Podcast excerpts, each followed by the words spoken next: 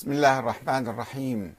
الحمد لله رب العالمين والصلاة والسلام على محمد وآله الطيبين الطاهرين.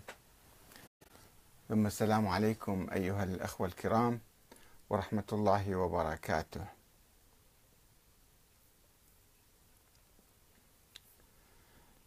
ما هو المفهوم الأصيل للمهدوية؟ لماذا يعتقد أصحاب القضية بأن مقتدى الصدر هو الإمام المهدي. وهل يحتاج الإمام المهدي إلى رجل يهديه أم هو يهتدي بهدي السماء؟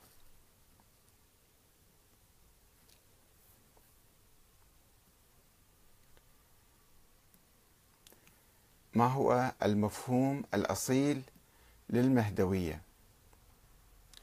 لماذا يدعي أصحاب القضية بأن السيد مقتدى الصدر هو الإمام المهدي. وهل يحتاج الإمام المهدي إلى رجل يهديه أو إلى مجلس شورى مثلا؟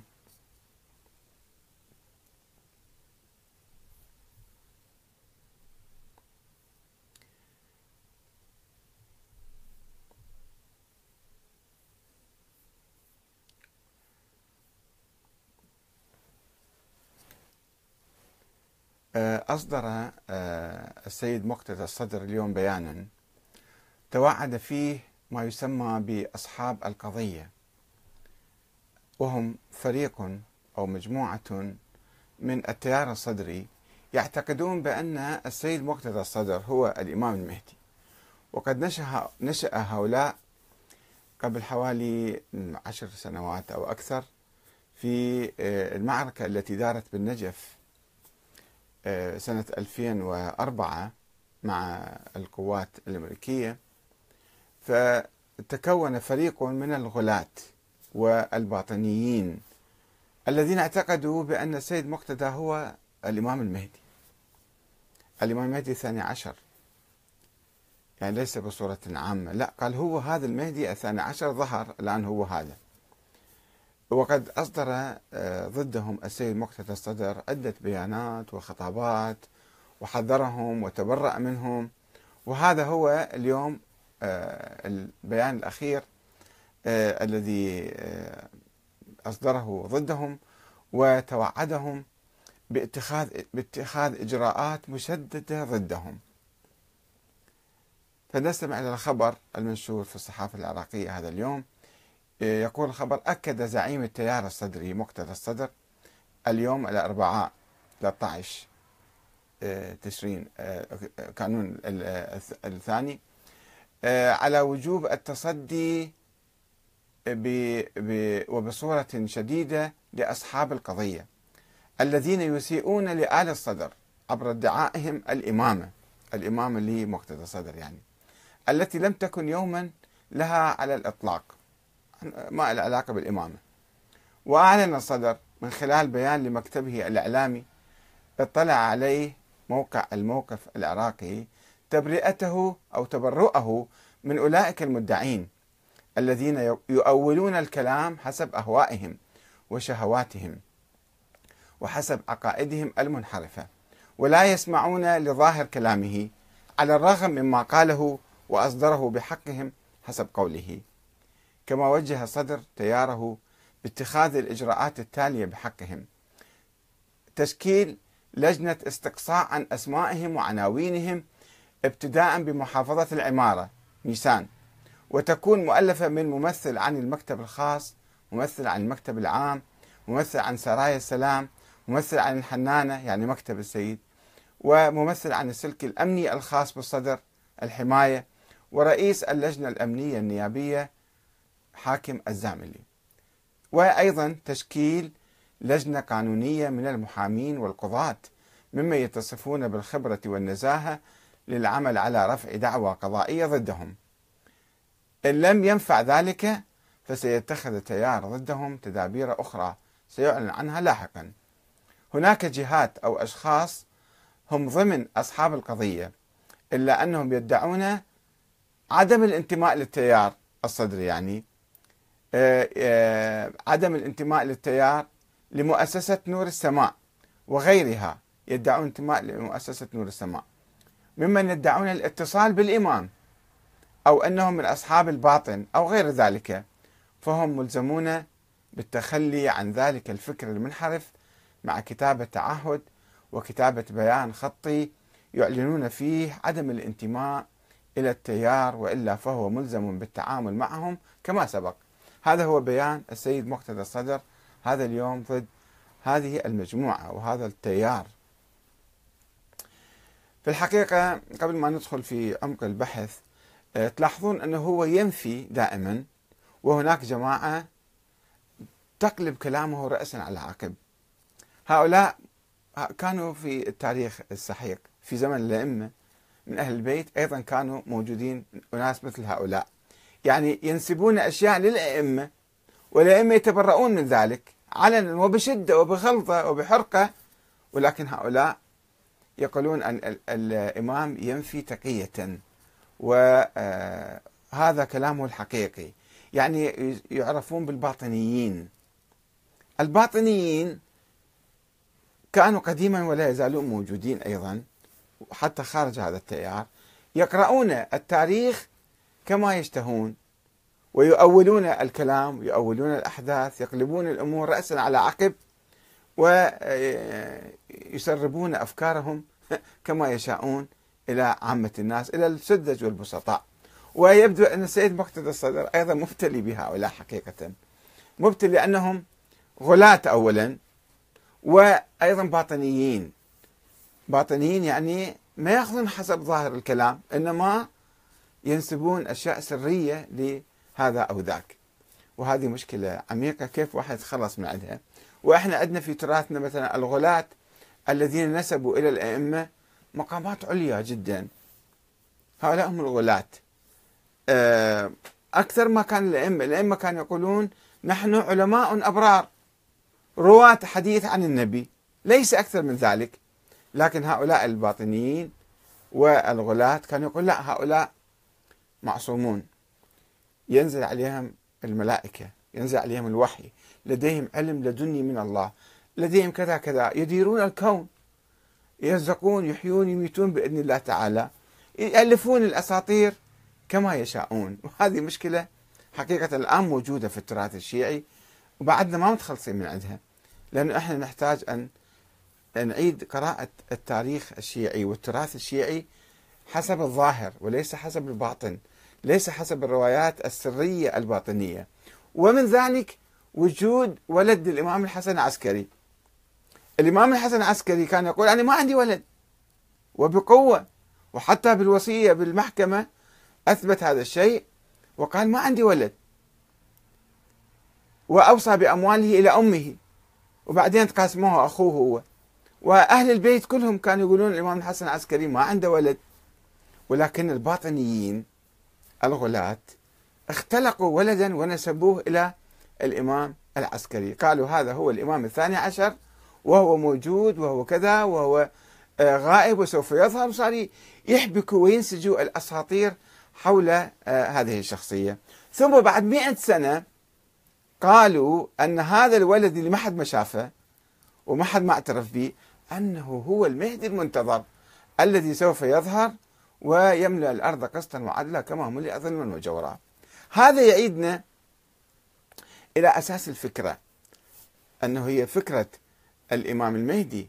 هل هي كانت آه، متصلة وملصقة ومندمجة مع فكرة وجود الولد الإمام العسكري من من البداية أو من قبل أن يولد أو لا بعد ذلك ألصقت فيه؟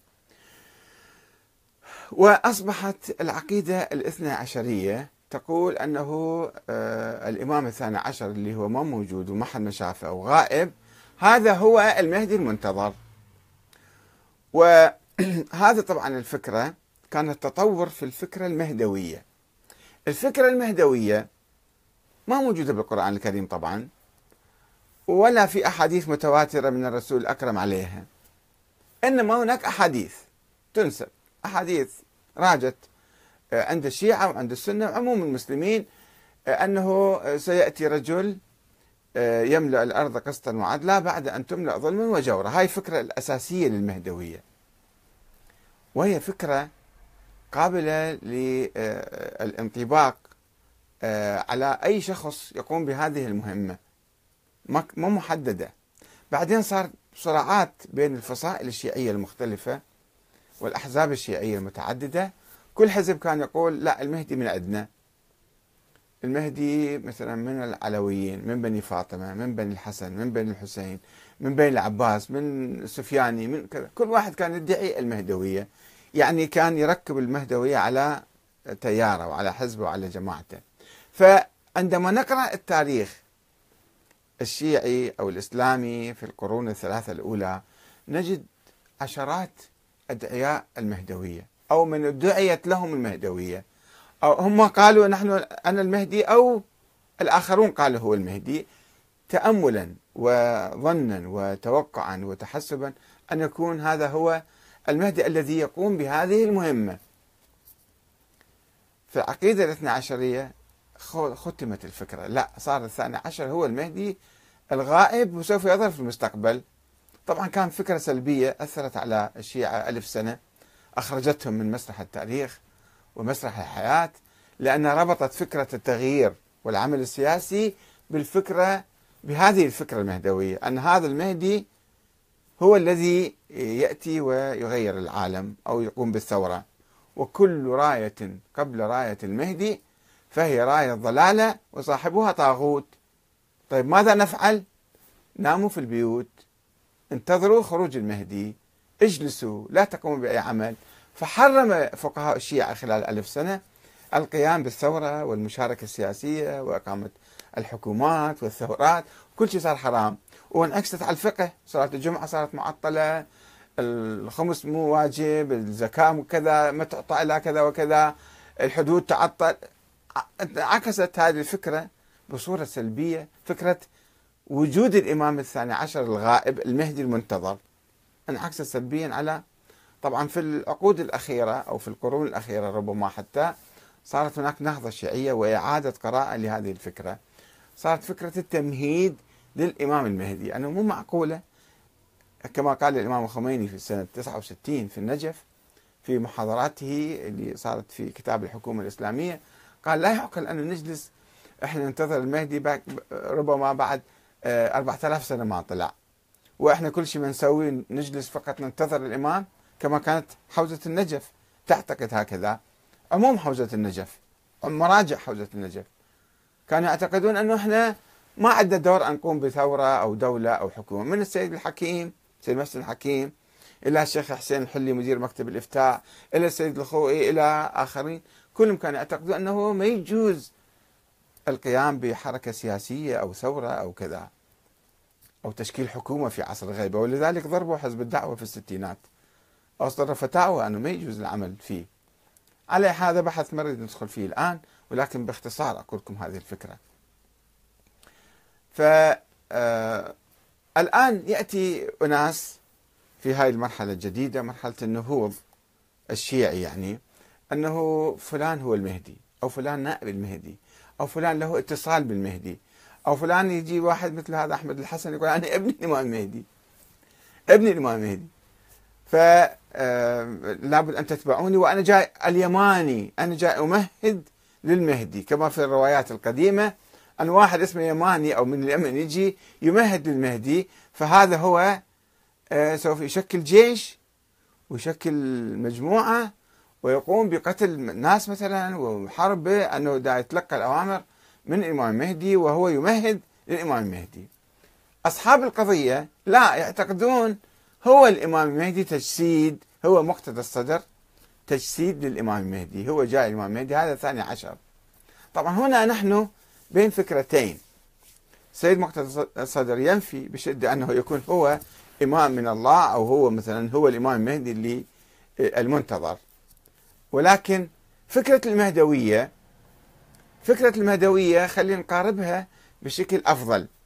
نرجع للمفهوم الأصلي لفكرة المهدوية اللي كان في القرون الثلاثة الأولى عند عامة الشيعة وعامة المسلمين وحتى اليوم عامة المسلمين قد يعتقدون أن يمكن واحد يكون إذا قام بثورة وشكل حكومة وكذا يسموه المهدي. فإذا كنا نرفض طبعا هو أساسا المهدي الثاني عشر لم يولد حتى أن يجي يتجسد بمقتدى الصدر. هذه فكرة من أساسية مو صحيحة لا ما عندنا أي أي أدلة على ولادته ووجوده وظهوره. ألف سنة صار 1200 سنة ولا أي أثر لا رسالة لا كتاب لا فاكس لا فيسبوك لا تويتر لا آه، إنترنت ولا أي شيء ولا تليفون ولا أي شيء. ما في أي اتصال بهذا الإنسان. إذا هو موجود لماذا هو موجود؟ غائب خايف طيب أكو وسائل اتصال سرية يمكن يتصل بالناس ويخبرهم ويحكي معاهم. حتى هذا ما موجود. وما يزعم من آه، أنه بعث رسائل للشيخ المفيد هاي كلها كذب في كذب. لا رسائل ولا يحزنون اختلقوها ناس بعدين. دعاية للشيخ المفيد. أو أنه بعض المراجع يلتقون بالإمام سرا. كلها دعايات. دعايات لتأليف يعني هالة حول هذا المرجع وذاك عمل دعاية له بهالطريقة هذه. فهنا عندنا السيد مقتدى هو ينفي وبقوة ويلاحق هؤلاء ويقدمهم محكمة ومع ذلك هؤلاء يتشبثون بعقيدتهم لا أنه هو المهدي. يعني باطنيين ماذا يفعل معهم؟ كما احتار أئمة أهل البيت آه، في التعامل مع الغلاة الباطنيين الذين نسبوا لهم النبوة والألوهة ودرجات عليا. آه، خلينا آه، نطلع من هاي الفكرة. أنه طيب الآن هو سيد مقتدى نفسه يفند هاي الفكرة. وإذا إحنا بحثنا فكرة وجود المهدي الثاني عشر أيضا وجدنا هاي فكرة غير مبتنية على أسس تاريخية أو أدلة موثقة مجرد إشاعات و افتراضات عقلية افتراضات كلامية نظرية واستنتجوا منها أنه يجب أن نفترض وجود ولد. طب هذه الفرضية مالتكم شيلوها مو صحيحة طيب الفكرة نهائيا نلغيها؟ نقول أصلا هاي الفكرة ما موجودة بالقرآن ولا موجودة بالإسلام وخلي إحنا أصلا بعد ما نفكر بهذه. هذا رأي بس في رأي آخر يقول لا الفكرة هي فكرة المهدي المنتظر. هذه فكرة آه، حضارية أيضا. فكرة حضارية إذا أخذناها بجوهرها أنه ما هو دور هذا المهدي اللي موجود بالثقافة الإسلامية. وخصوصا الثقافة الشيعية القديمة والأصيلة. أنه رجل يملأ الأرض قسطا وعدلا بعد أن ملئت ظلما وجورا مو بالضرورة الأرض أن كل الكرة الأرضية لا يعني أي منطقة أي منطقة أي بلد يسوي ثورة فيه ويحارب الظلم والفساد والجور هو يمكن نطلق عليه هو مهدي. ويحق العدل والقسط والحق بين الناس سواء بصورة شخصية أو بصورة نظام. نظام دولة دولة تكون عادلة. إذا إحنا سوينا قوانين بالدولة وضعنا أنظمة لرعاية الأيتام لرعاية الفقراء آه، المساكين آه، وضعنا نظام قضائي عادل آه، وفرنا التعليم والصحة وكذا للناس. هذا صار صارت دولة الإمام المهدي مو شخص واحد. يعني إحنا نساهم ما دام يوجد هنا فساد وناس مرتشين وفاسدين وظالمين وسارقين ونهبين وعملاء وخونة في البلد في كل بلد موجودين هؤلاء هؤلاء يفسدون في الأرض ويظلمون ويطغون.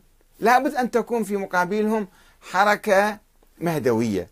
كل واحد من الناس المؤمنين الطيبين الصلحاء هو يكون مهدي يعني الله هديه ويروح يعمل من أجل هداية الناس ومن أجل إحقاق الحق ونشر العدل ومقاومة الظلم والفساد والطغيان.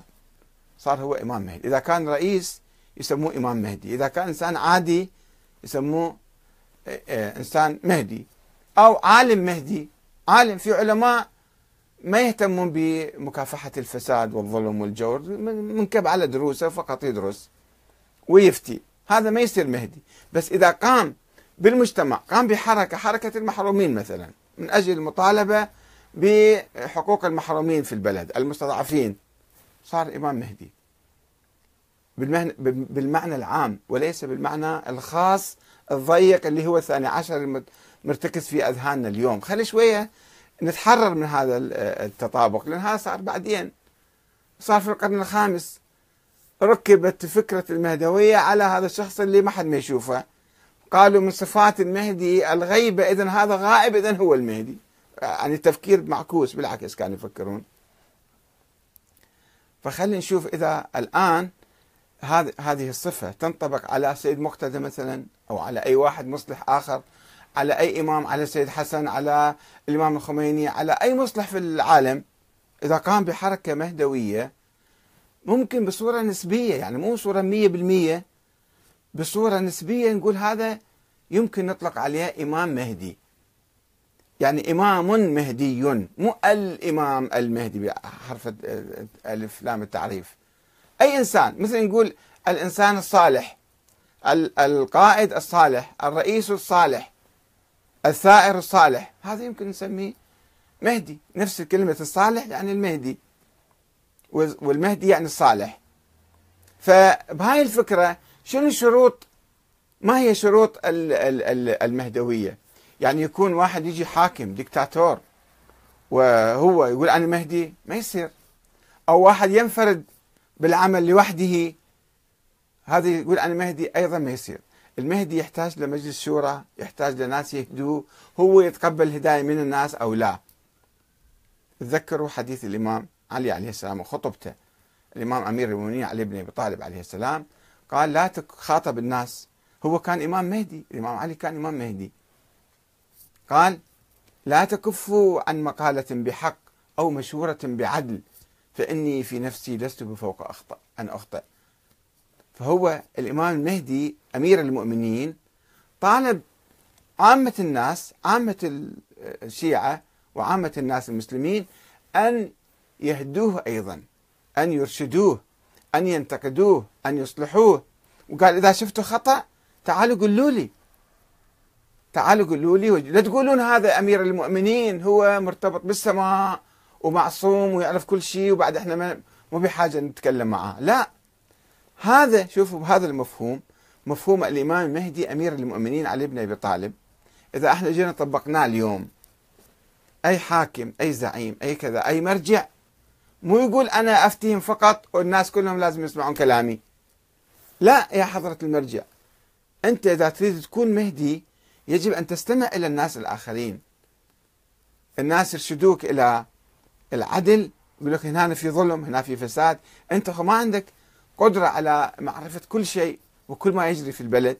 فلا بد أن تستمع إلى الناس وتشكل مجالس للشورى مجالس للاستشارة مجالس للدراسات مكاتب أو معاهد للدراسات وتستخبر عن كل ما يجري وبالتالي تتواضع إلى الناس لأن هدفك هو العدل ومكافحة الظلم والجور. فلا يمكن أن تحقق هذا الهدف إلا بأن تكون متواضعا ومستمعا إلى الآخرين. فخلينا نشوف هذه الفكرة هل يمكن تطبيقها اليوم؟ وكيف يمكن تطبيقها؟ وما هي الشروط؟ أن يطلع واحد من عندنا يكون هو الإمام المهدي مو واحد عشرات مئات آلاف الناس يكونون مهديين. حركة مهدوية. حركة مهدوية مضادة لحركة الإفساد والظلم والجور.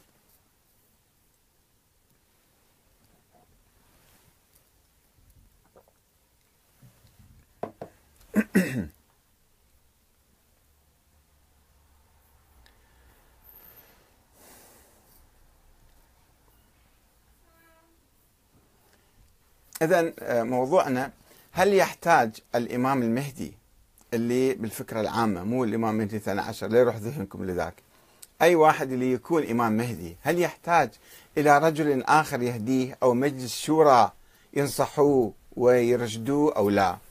ولماذا يدعي بعض الغلاة الباطنيين من أصحاب القضية مهدوية المقتدى الصدر؟ هذا تحدثنا عنه.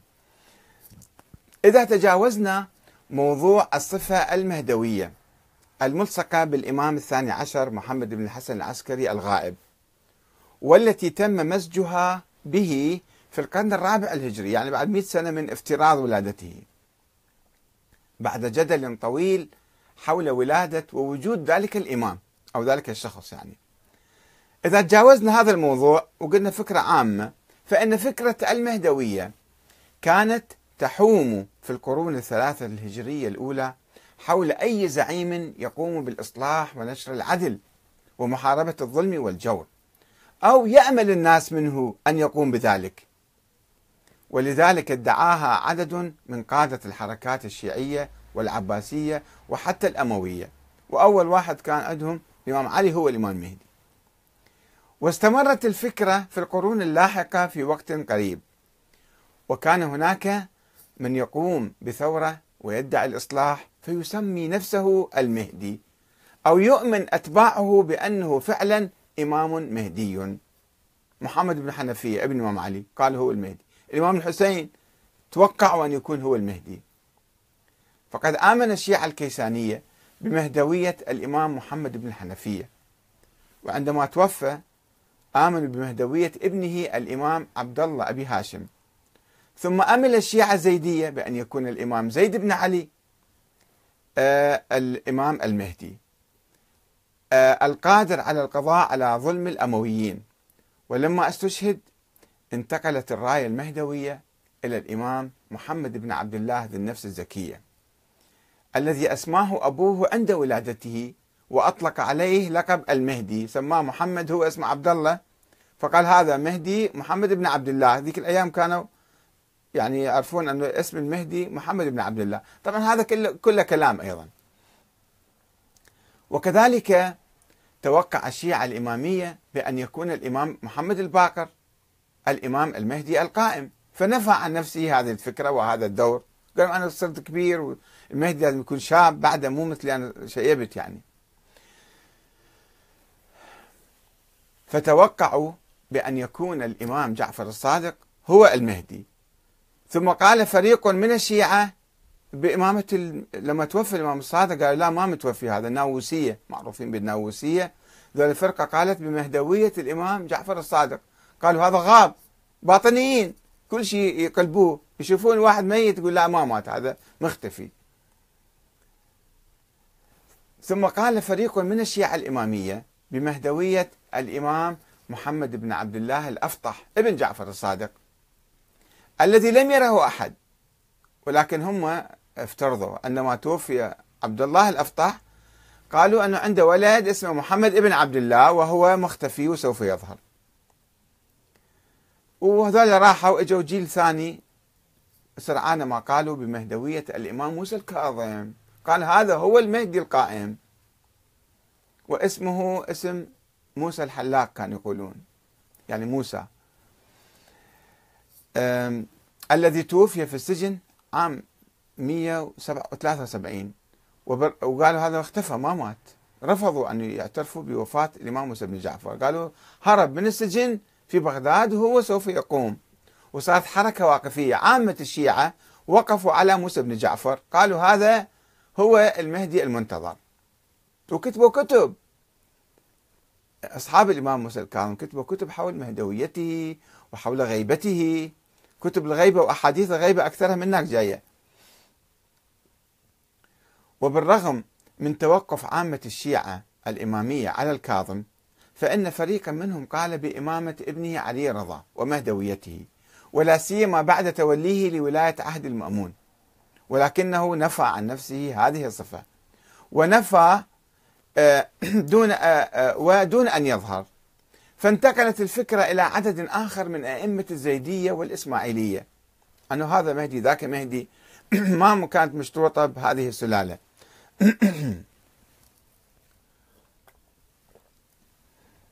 إلى أن ظهر المهدي الإسماعيلي في تونس. عبيد الله المهدي سنة 295 للهجرة. وأقام الدولة الفاطمية. وباني مدينة الآن في تونس اسمها المهدية. هو بناها. عاصمته كانت هاي المهدية. ونظرا وأقام الدولة الفاطمية اللي امتدت إلى مصر ثم امتدت إلى الحجاز وسوريا عموما يعني. ونظرا لأن هذه الدولة اكتسحت شمالي إفريقيا والحجاز وبلاد الشام وكادت تجتاح العراق وصلوا قريب بغداد الانبار يعني. آه، وكادت تجتاح العراق فقد دعم العباسيون اللي هم كان عندهم مهدي سابق ابن المنصور سموه المهدي أيضا. آه، دعم العباسيون فكرة مهدوية الإمام الثاني عشر الغائب. هاي في القرن الرابع. لما شافوا المهدي طلع هناك المهدي الإسماعيلي قال لا مو ذاك المهدي.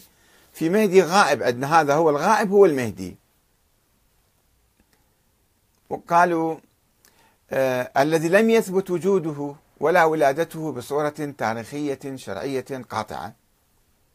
وبنى أحد الخلفاء العباسيين وهو الناصر لدين الله سرداب الغيبة في سامراء. إذا تروحون بسامراء شوفوا هذا السرداب عليه فوق بالباب مكتوب اسمه اسم هذا الخليفة القادر. وفي المنبر تحت أيضا مكتوب اسم القادر بالله العباسي.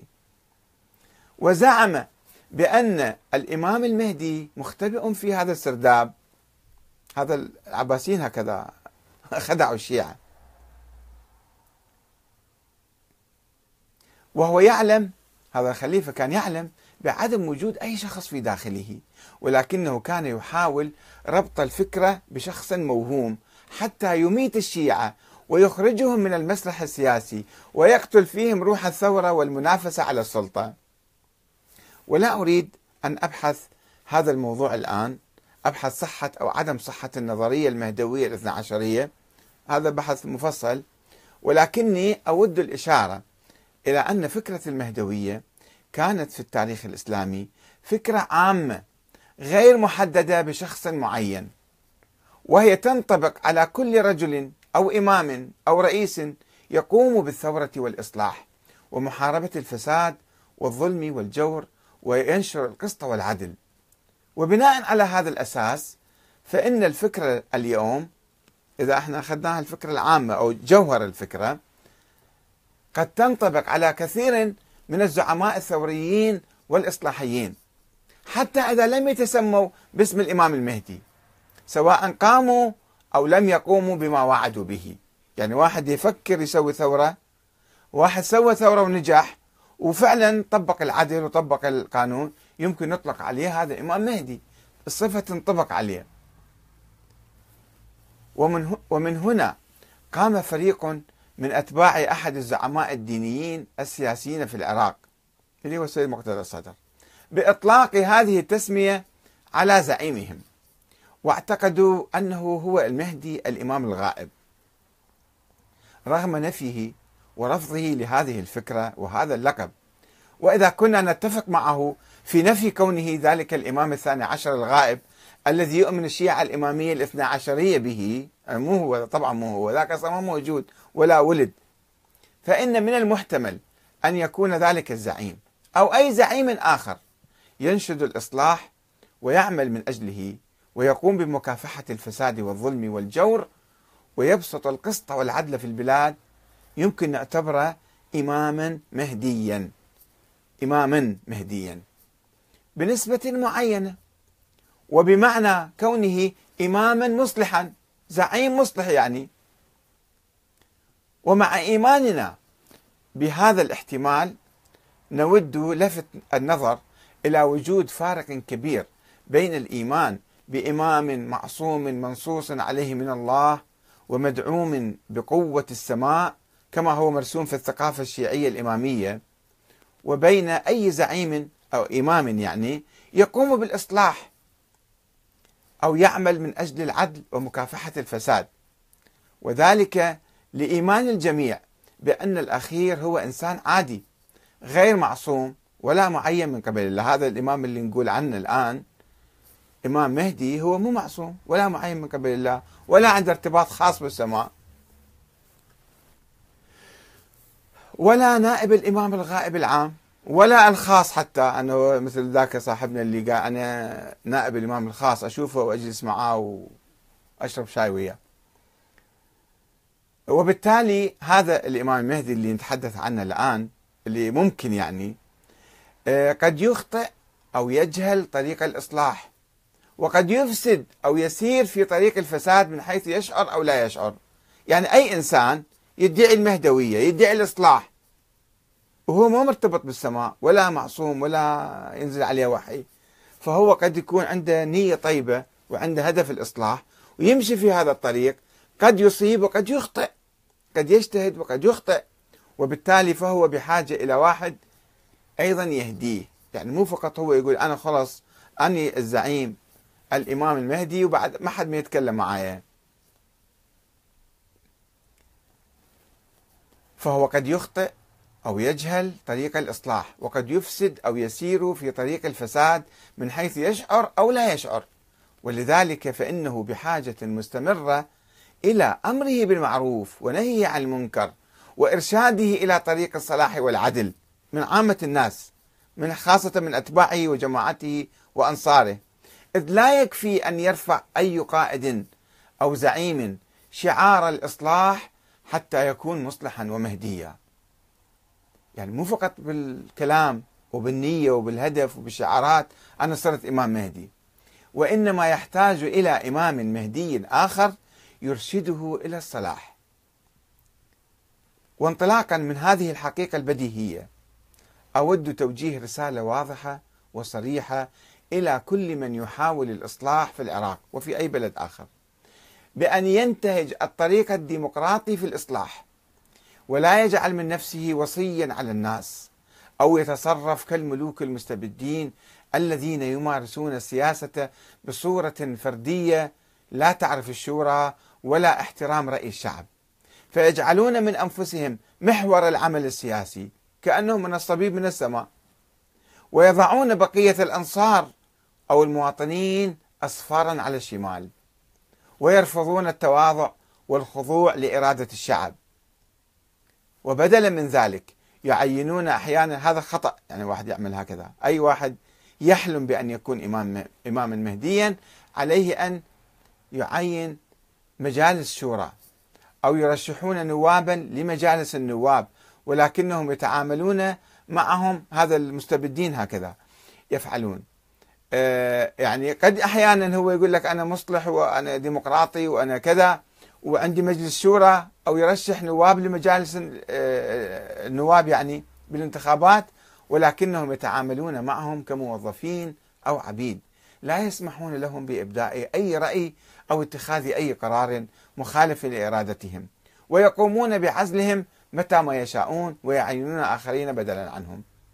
وهذا ما يكشف عن تعامل مدعي الإصلاح من هؤلاء الزعماء مع أنصارهم وأحزابهم وتياراتهم تعاملا فوقيا دكتاتوريا ملكيا فرديا مثل الملوك يعني. وهذا ما يسمح لهؤلاء الزعماء الدكتاتوريين بأن يتصرفوا حسب أهوائهم. والاتجاه مرة اتجاه على اليمين ومرة أخرى على اليسار. ودعم حركة الإصلاح في البلاد أحيانا ثم المحافظة على الفساد مرة أخرى. وبالطبع فإنهم يرفضون النقد والمحاسبة والاعتراض. وهذه الحالة السياسية هي في الواقع شكل من أشكال الفساد الدكتاتورية يعني. وهو لأنها حالة دكتاتورية ولا يمكن لأي مدعى للإصلاح أن يكون دكتاتورا مع أهله وأنصاره وأعوانه. وهو ما يخالف أيضا قانون الأحزاب الذي يلج منه ذلك الزعيم إلى الحياة السياسية. والذي يحتم الالتزام بالديمقراطيه في اتخاذ القرارات داخل الاحزاب تمهيدا لممارسه الديمقراطيه داخل البرلمان أو الحياة السياسيه العامه. وأخيرا أقول ان هذا الزعيم المصلح أو الرافع لشعار الاصلاح أو المهدي المصغر النسبي يحتاج إلى مهدي اخر ينتقده ويرشده إلى جاده العدل والاصلاح. فاحنا هاي الفكرة ما دام إحنا بحاجه إلى هذه الفكرة إلى أن يكون كل واحد منا مهديا وكل زعيم يجب أن يكون اماما مهديا. فكيف نحقق هذا الهدف العظيم؟ ذلك بالتكاتف والتشاور والتعاون والأمر بالمعروف والنهي عن المنكر مع بعضنا حتى نسير في حركة مهدوية إصلاحية. لا يقتصر عمل الإصلاح على شخص واحد وعلى رأي وموقف واحد حسب المزاج مال الشخص. فنحتاج إلى تطوير هذه الفكرة. إذا الخلاصة أنه فكرة وجود الإمام الثاني عشر هي فكرة فرضية. هي ما لها أي دليل تاريخي وأسطورية يعني. وعندنا الآن في ناس قد يدعون أو يطبقون هاي الفكرة على بعض الأشخاص أو هم يدعون الاتصال بذاك الإمام الغائب اللي ما حد ما شايفه. هذا كله خطأ في خطأ. نحتاج إلى أن نأخذ لب الفكرة جوهر الفكرة الفكرة المهدوية المفهوم الأصيل لفكرة المهدي في القرون الثلاثة الأولى اللي انتشرت بين الشيعة وبين الحركات الثورية. هذه الفكرة يمكن نطبقها اليوم حتى نصلح المجتمع. إحنا نسير في هاي الحركة وننتمي لها وكل واحد من عندنا يمارس يهتدي بهدى الله تعالى ويسير على هذا الطريق حتى ننقذ المجتمع من الظلم والجور والفساد. والسلام عليكم ورحمة الله وبركاته.